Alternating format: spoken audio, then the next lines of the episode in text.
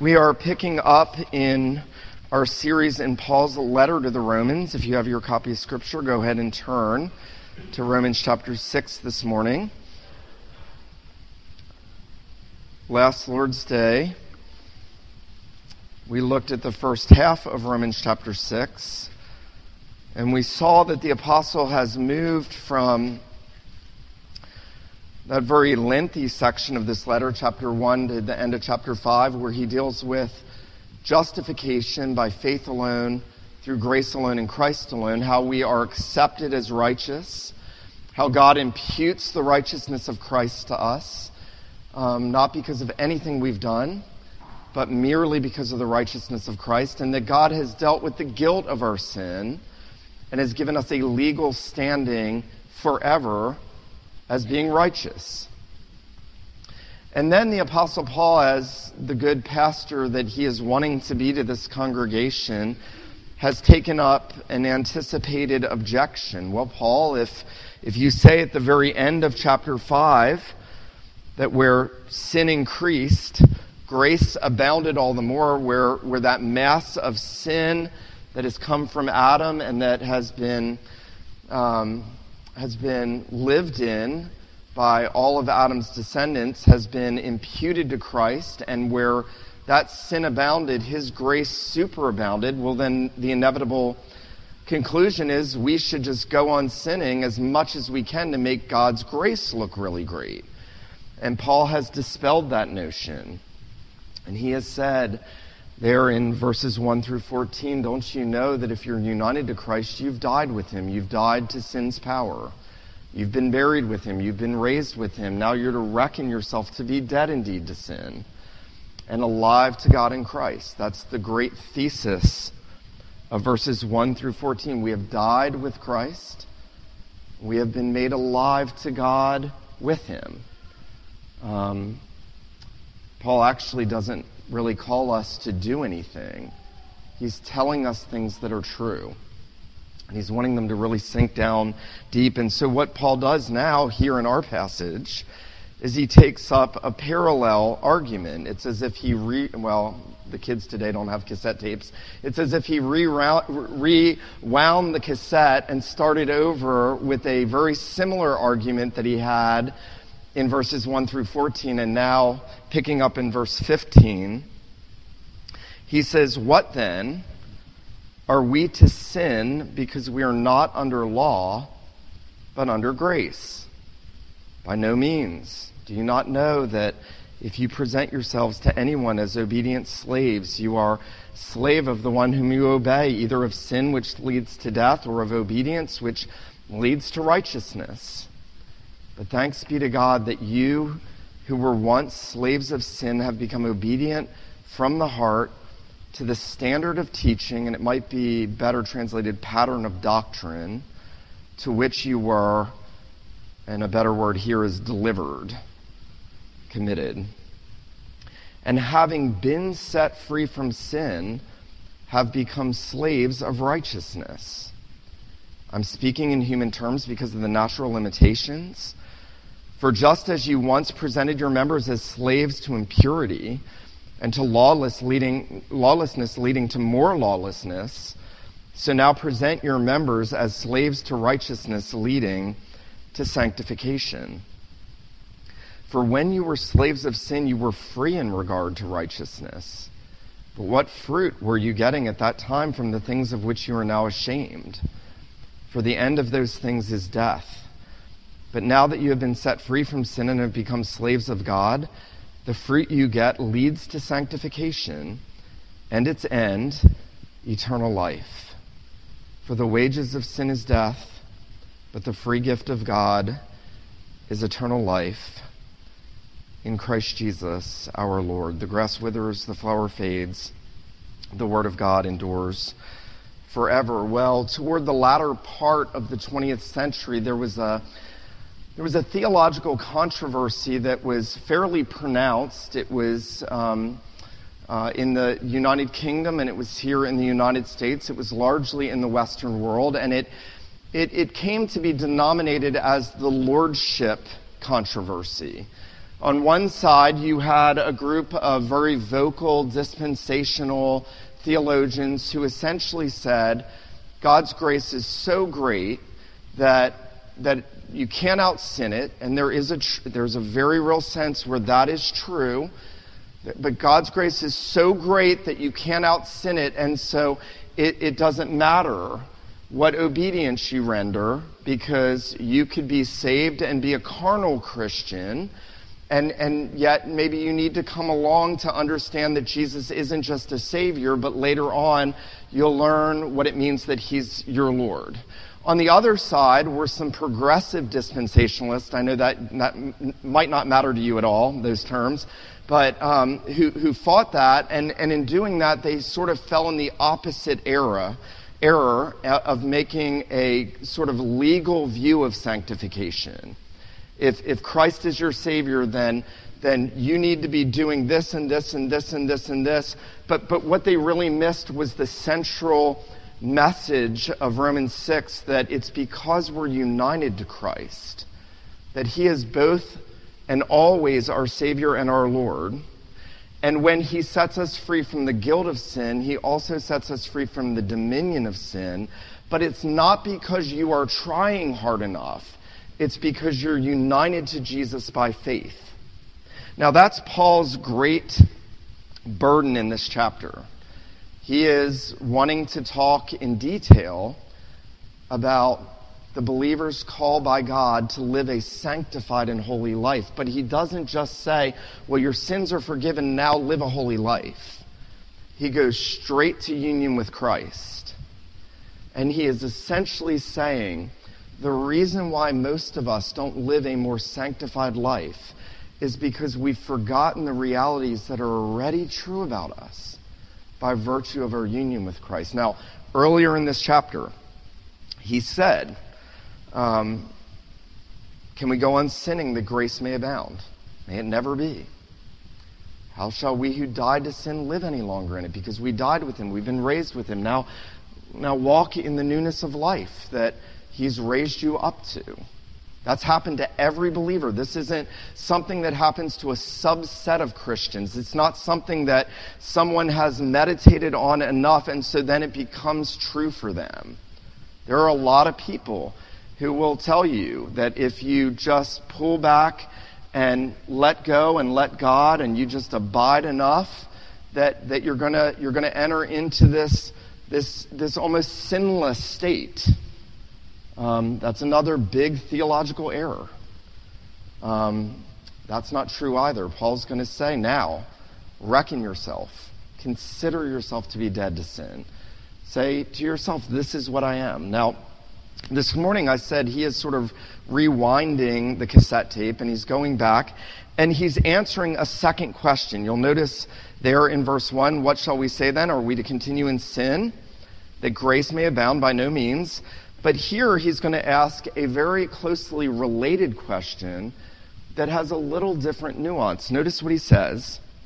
What then? Are we to sin because we are not under law? but under grace. Now, Paul asked that question because he probably knew in every congregation there's always that one person that's like, ah, you said we're not under the law, and that means you're saying we can just go on sinning. It's always that one guy. Don't be that guy. Always that one person. Paul knows that. Paul's anticipating that objection, and, and he's saying, listen, let me explain how all of this works. Notice back in verse 14. He, he's summarized that first half of this chapter by saying, For sin will have no dominion over you, since you are not under law but under grace. Now, that is a very definitive truth. Paul is going to unpack the implications of that in this section, answering the question in verse 15. I want us to see three things this morning very simply, I want us to consider first the two masters, and then secondly, I want us to consider the two manners, manner of lives, and then third, the two outcomes, the two masters, the two manner of lives, and the two outcomes. We'll notice there that Paul goes on to answer that question very clearly, by no means, and then he says in verse 16, Do you not know that if you present yourselves to anyone as obedient slaves, you are the slaves of the one whom you obey, either of sin, which leads to death, or of obedience, which leads to righteousness. Now, that's sort of structuring everything in this passage. Paul's saying there, there are two masters, and everyone serves one of those two masters. By nature, we all only serve sin. The nicest, most respectable, most successful sinner in the world only serves sin. He or she may not look as rebellious as many of us were. They may not act out the depravity in their heart to the degree that many of us have. But they are just as in bondage to sin as every other man, woman, boy, and girl who descended from Adam. Uh, Jesus says in John chapter 8, whoever commits sin, and he means ongoing, whoever, whoever practices it in the totality of their life is a slave to sin. But then Jesus said, if the Son sets you free, you are free indeed.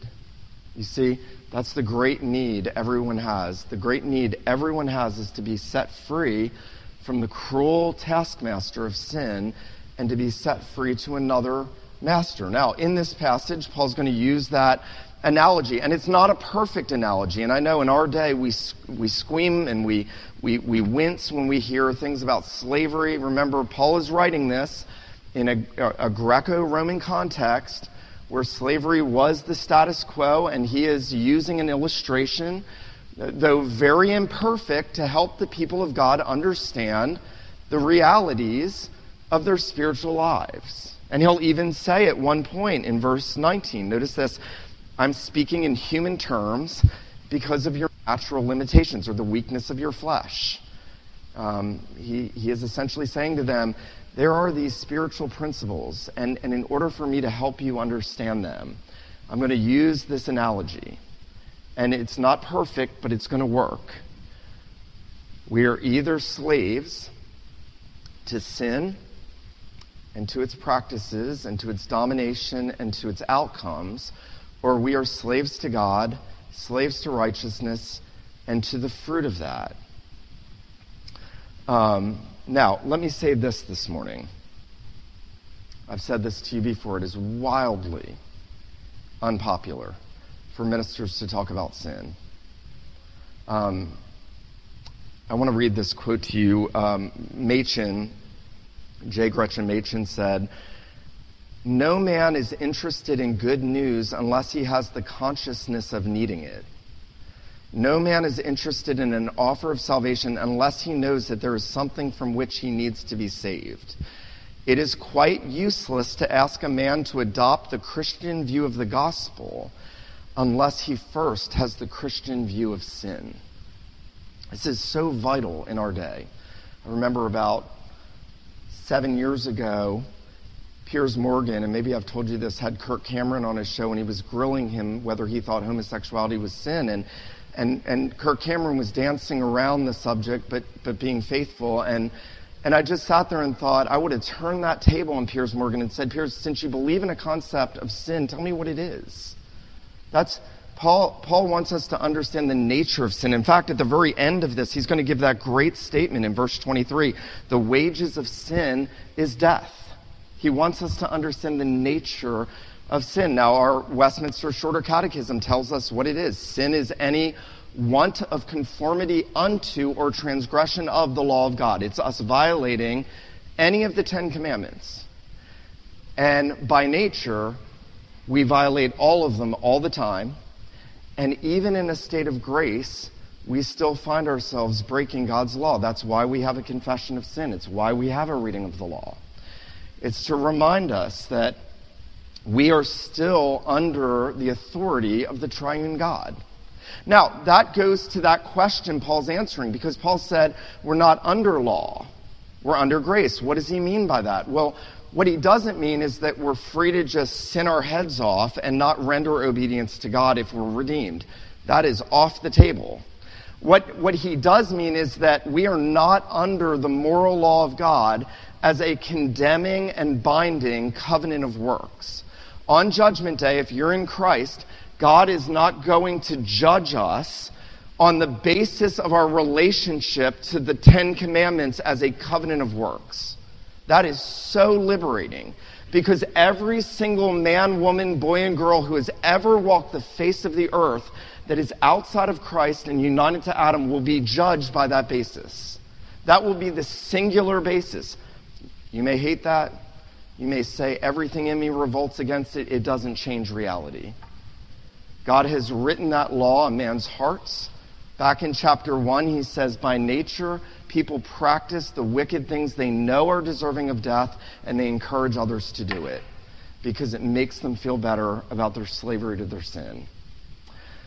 And yet, Paul's saying, just because you as a believer are no longer under the law doesn't mean that God doesn't have a place for that law in your life and his kingship over us. Now, Paul sort of picked back up on picked up on this back in chapter 3 if you turn back quickly and and just notice verse 31 of Romans 3 having explained that we get righteousness in the gospel not from the law that it's not by our law keeping, it's by what Christ has done in his sinless life and atoning death. Paul then says in verse 31 Do we overthrow the law by this faith? And he says there again, by no means.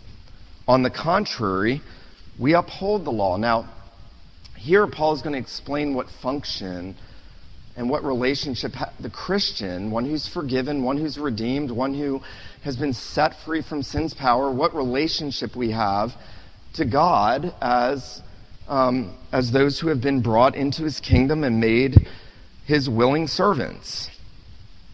Notice what he says in verse 17. I love this. Paul breaks into this thanksgiving. He says, But thanks be to God that though you were once slaves of sin, have become obedient from the heart to the pattern of doctrine to which you were delivered. It's a much better translation. The pattern of doctrine to which you were delivered. Now, this is fascinating. In the middle of explaining that there are these two masters, sin and God, and that we either serve one or we've been set free to serve another. In the middle of that, Paul breaks out into this thanksgiving to God before these people for what the Lord has done for every true believer. And this is what he says. He doesn't say, Thanks be to God that you learned a bunch of doctrine, and that because you learned that doctrine, you've mastered it like the rabbis mastered their codes of ethics and conduct. This is very important. He actually doesn't say anything you did. He says, Thanks be to God that though you were once slaves of sin, you have become obedient from the heart to the, the pattern of doctrine to which you were delivered. Don't miss the, the passive voice, to which you were delivered. Now, this is fascinating. Back in chapter 1, remember it says God delivered the unrighteous up, that, that God give, gave them up to sexual immorality, gave all of us up by nature to our, our evil desires. And then in chapter 8, we're told that God delivered up his son for us to redeem us from what we lived in. And this is fascinating. Right in between that, there is one more God delivering up, and it is that God took us when we were slaves to sin, and he delivered us over to that pattern of doctrine by which we have now become obedient from the heart to God. And what does he mean by that? Um,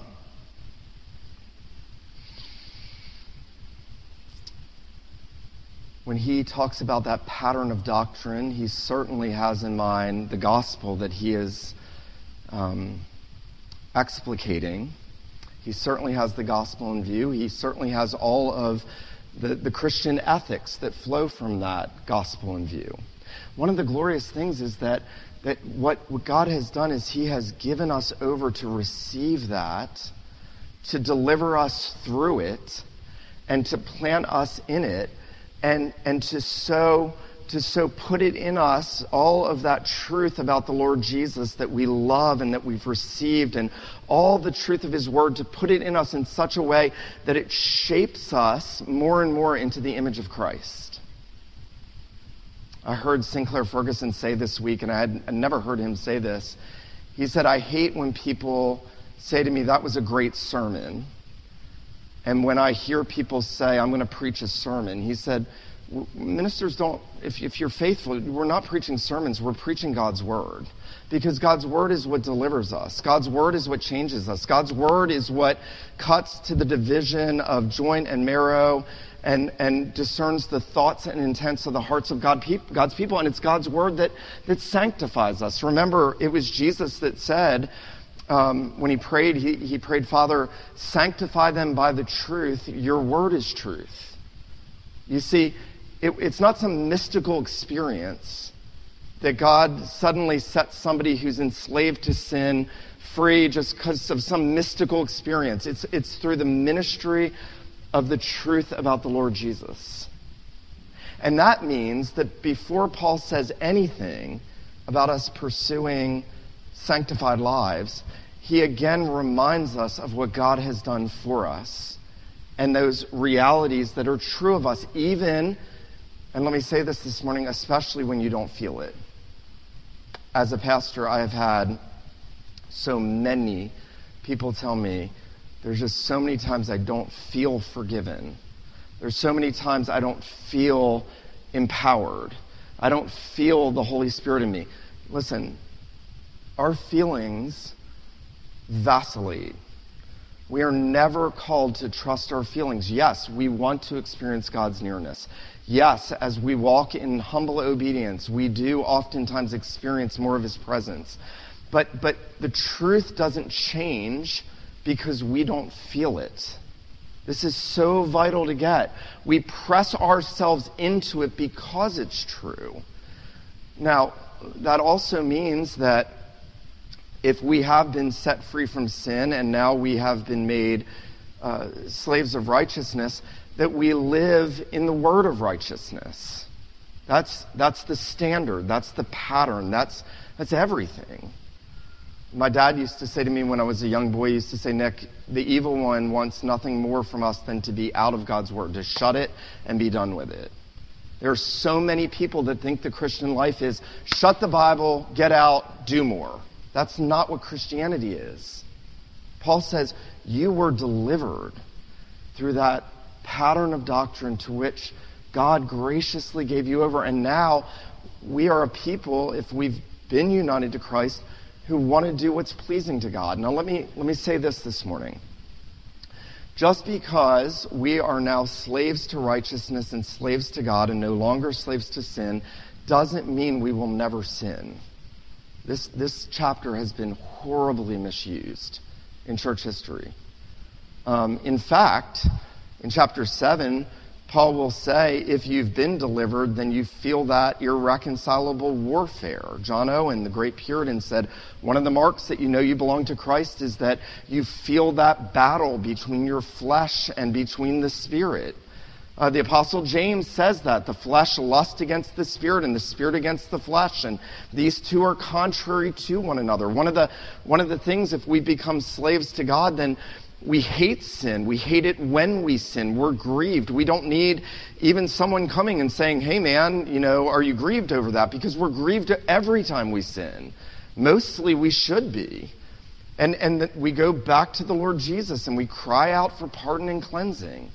And that's what it means in part to be in the kingdom of Christ. But Paul wants us to understand that there is, there is freedom from sin and freedom to obedience. You know, I think the Lord Jesus has this in view again in the Gospels when he said, You cannot serve two masters. Either, either you will love the one or hate the other. You'll be faithful to the one and despise the other. You cannot serve God and money. I mean, he just puts it right out there. You're either going to serve God or you're going to serve worldly, materialistic things. Um, I also think he has this idea of freedom, and that transfer from slavery to sin to slavery to righteousness when he says, Come to me. I'm gentle and lowly in heart. You'll find rest for your soul. Take my yoke upon you and learn of me. That's the pattern of doctrine we've been delivered to. Take my yoke upon you. Be yoked to me as cattle were yoked and learn of me and stay here with me. That's what Jesus is saying. And, and Paul is essentially saying, look, this is a great promoter of sanctification. Remember that you don't serve the same master you served before you were in Christ. The whole of us. Um, now, I want us to consider not only the two masters, I want us to consider the two manners of lives. There are going to be two different ways of living, and Paul sets that out in great detail. Notice, notice verse 20. When you were slaves of sin, you were free in regard to righteousness. He's saying you never did what was pleasing to God. I've told you, in, in my unregenerate state, I remember feeling like all I can do is sin all the time because that was all I was doing. Again, you, you can have all the decorum in the world, you can have a great bank account, it's money and medicine are just band-aids. They just hide what's really there. I've seen it, I've seen it in ministry. Once the money and the medicine are gone, you see what the person is. Um, when we were slaves to sin, we were free. We never did what was right, ever. Even those good acts, as I said last week, were tainted with sin wrong motives, self pleasing, self righteousness, a desire to do good enough so God will accept me. That's all rebellion, it's all sin. In fact, it's some of the great rebellion in the Bible when people try to be accepted by doing good enough. You will never do good enough. And, and Paul's saying here, though, notice that there are these two manners of, of life.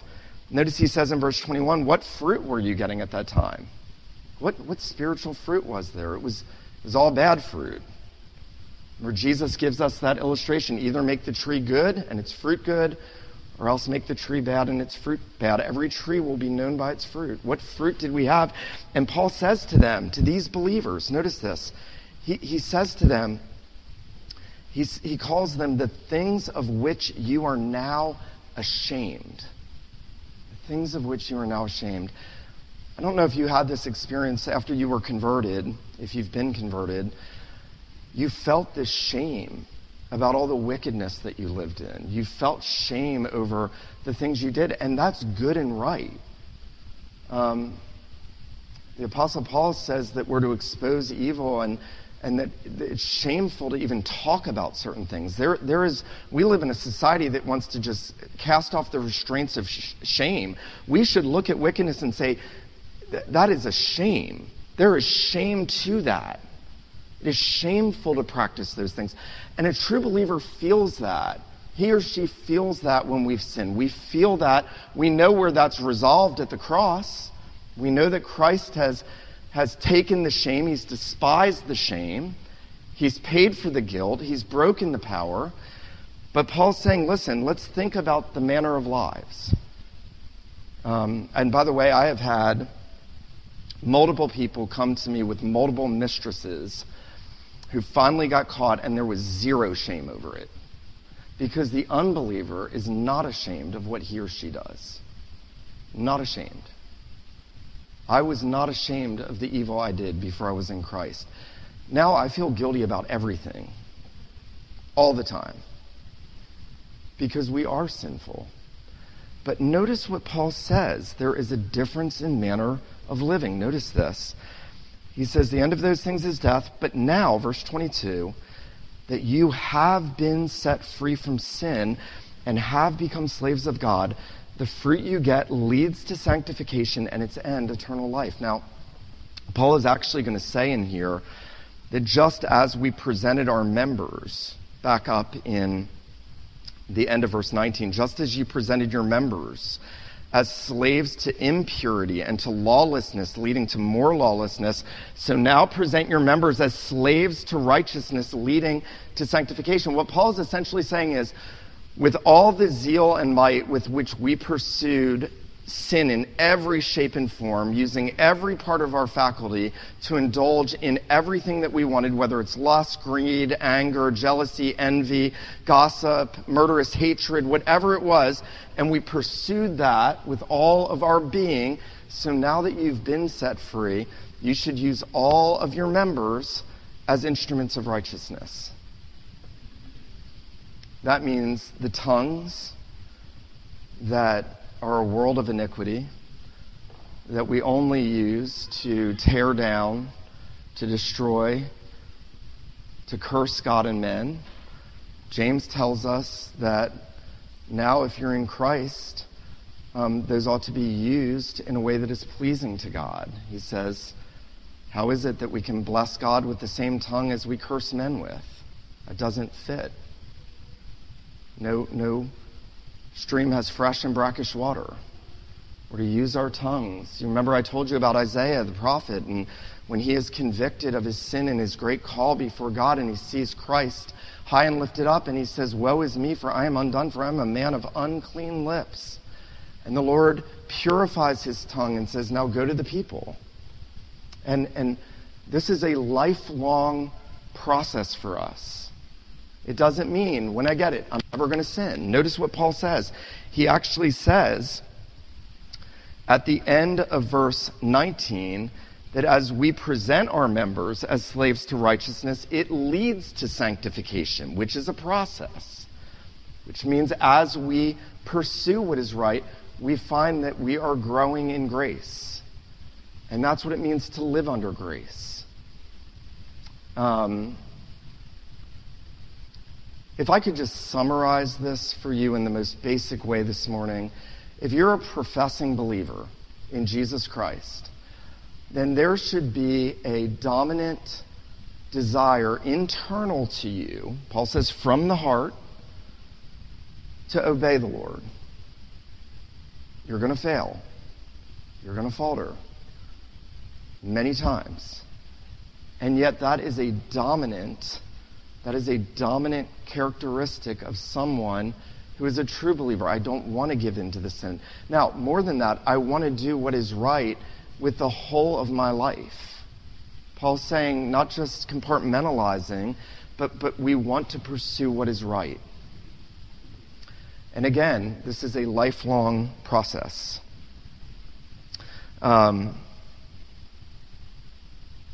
listen to this. Charles Spurgeon says this so well. When we come from under the absolute power of sin, we come at once into a like subjection to righteousness. As we were governed and swayed by the love of sin, so we become in a similar manner subject to the forces of grace and truth. As sin took possession of us and controlled our acts, so grace claims us as its own, takes possession of us, and rules us with an absolute sway. Man passes from one master to another, but he is always in subjection. Now, here's the glorious thought. What Paul's saying is if you live under grace, grace is your, your, your ruler. Grace, grace demands more and more that we continue pursuing what is pleasing to God. Grace has already dealt with our sin in the judgment that Christ took. Grace was what made the pardon a reality, and the guilt was taken away in the death of Jesus. But now grace moves on to rule us and reign in our lives.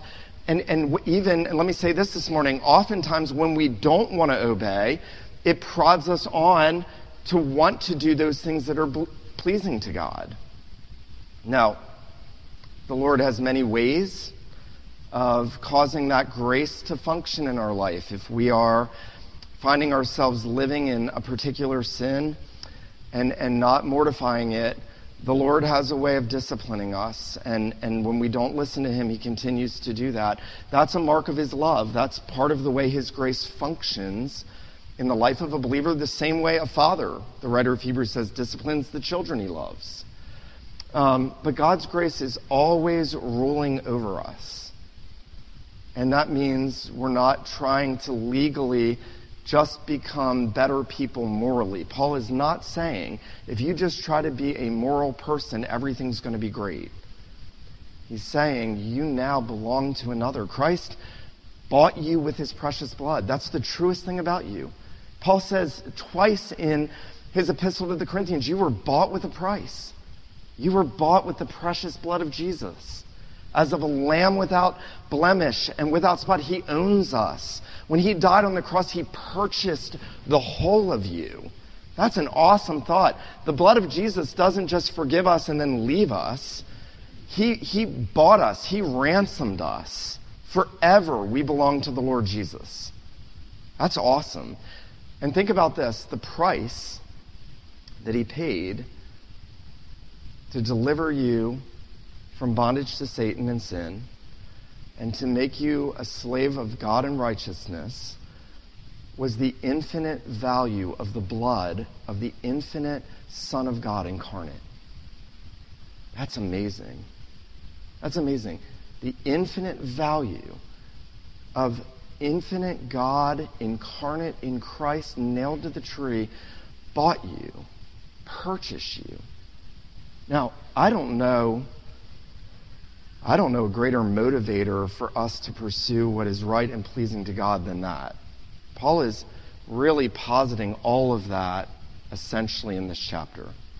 He's given us the two masters, he's given us the two manner of lives. And very quickly, I want us to consider the two outcomes. Notice that he gives one of those outcomes at the end of verse 21, talking about what we did before we were in Christ. He says, The end of those things is death.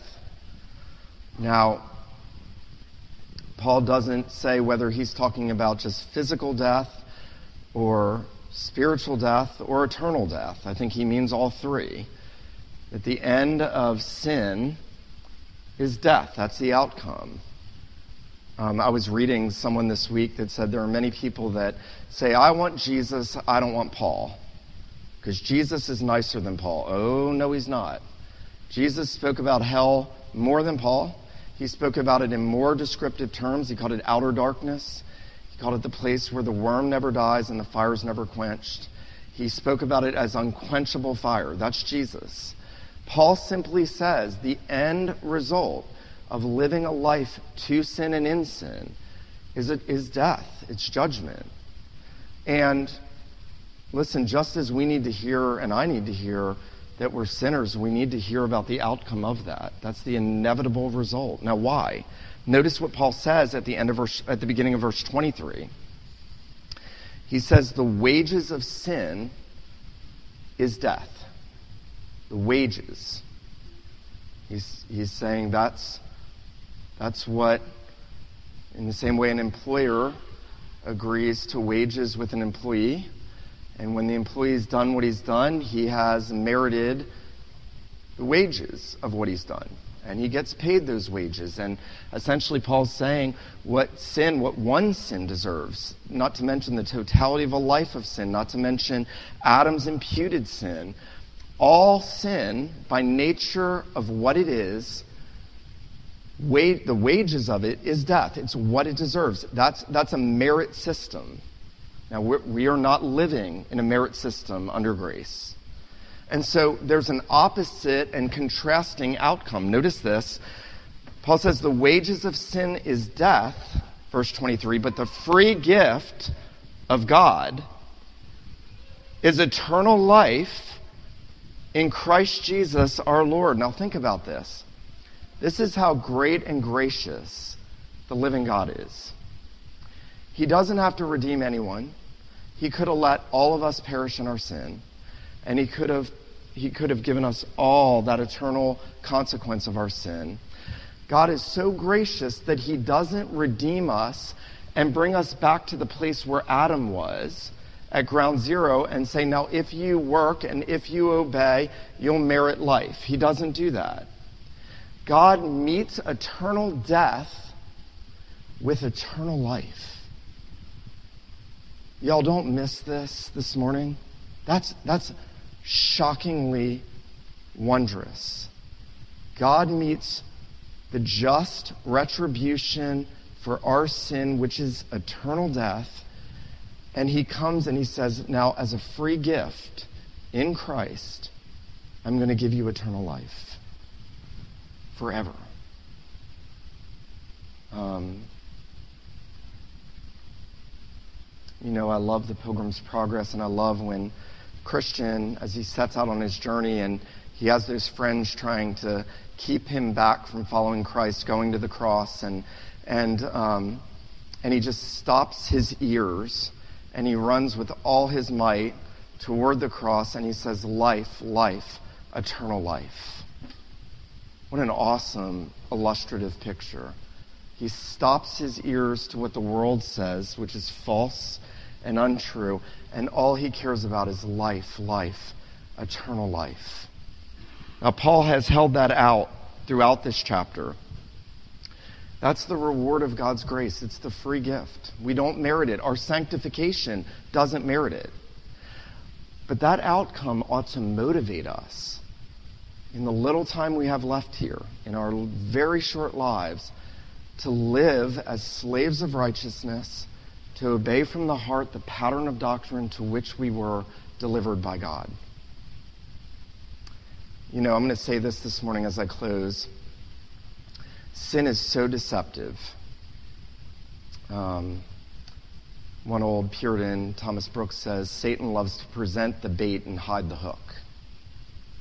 He presents the bait and hides the hook. Um, someone else recently pointed out to me a, another saying that's helpful that sin never comes with a, a, a, price tag. It doesn't actually tell us the cost. Paul says the wages of sin is death. And that means that if you're in Christ, you should say, I belong to another. I was bought with a price. I can't serve two masters. I want to do what's pleasing to him. Lord, give me grace to do what's pleasing to you.